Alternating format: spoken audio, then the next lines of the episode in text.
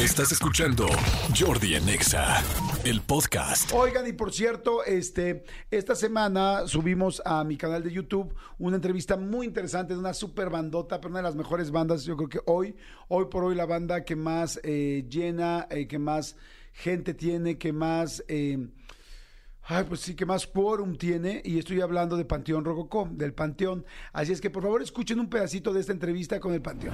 Yo recuerdo cuando falleció mi mamá, este, a los dos días teníamos que dar un show, dimos el show de aniversario en, en este, en- ahí enfrente del cine ópera, Una- sí. en un lugar que se llamaba La Tramoya en ese entonces, y fue como des- dos días después decirles, "Ey, pues, pues, vamos a brincar todos, ¿no? Yo muriéndome de tristeza que se me había muerto la mamá, o cuando falleció mi papá, o sea, falleció mi papá, lo estábamos enterrando, y ese mismo día me fui a dar show, ¿no? No me digas, ¿ese mismo día? Sí, Sí. estaba yo así ya de, por favor, ya terminen de echar los últimos este, palas de tierra y me decían este, mis compañeros, no, cancelamos los managers, ¿sabes qué? Lo- la gente lo va a entender. Pero ¿sabes No, qué? yo necesitaba esa catarsis en el escenario y le agradecí mucho porque pude dormir al menos un poco.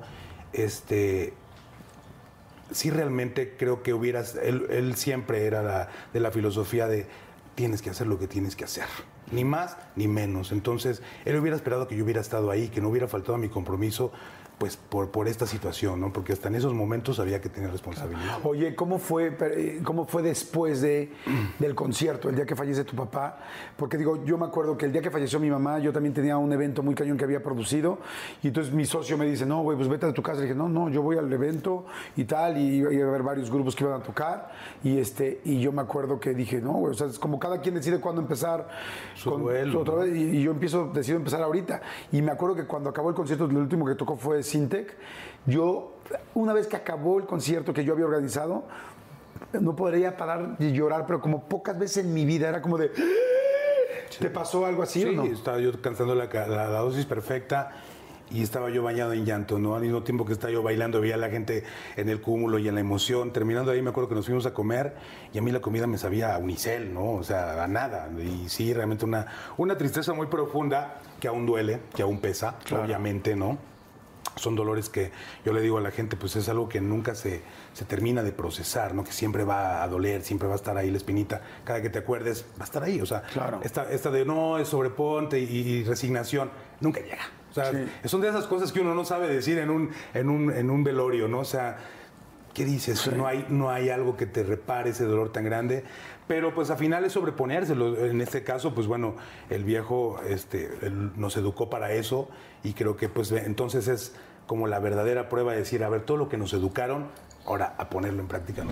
Ahí está la entrevista con Panteón, Manolito Fernández. Este, este es de las entrevistas, yo sé que lo digo mucho, pero me gustó muchísimo cómo hablaron, las cosas que contestaron, como que siento que muchos rockeros no se atreven a abrirse de esa manera. ¿Sabes qué? Que hablaron con, eh, con la verdad. Yo sé que mucha gente piensa o dice que siempre habla con la verdad.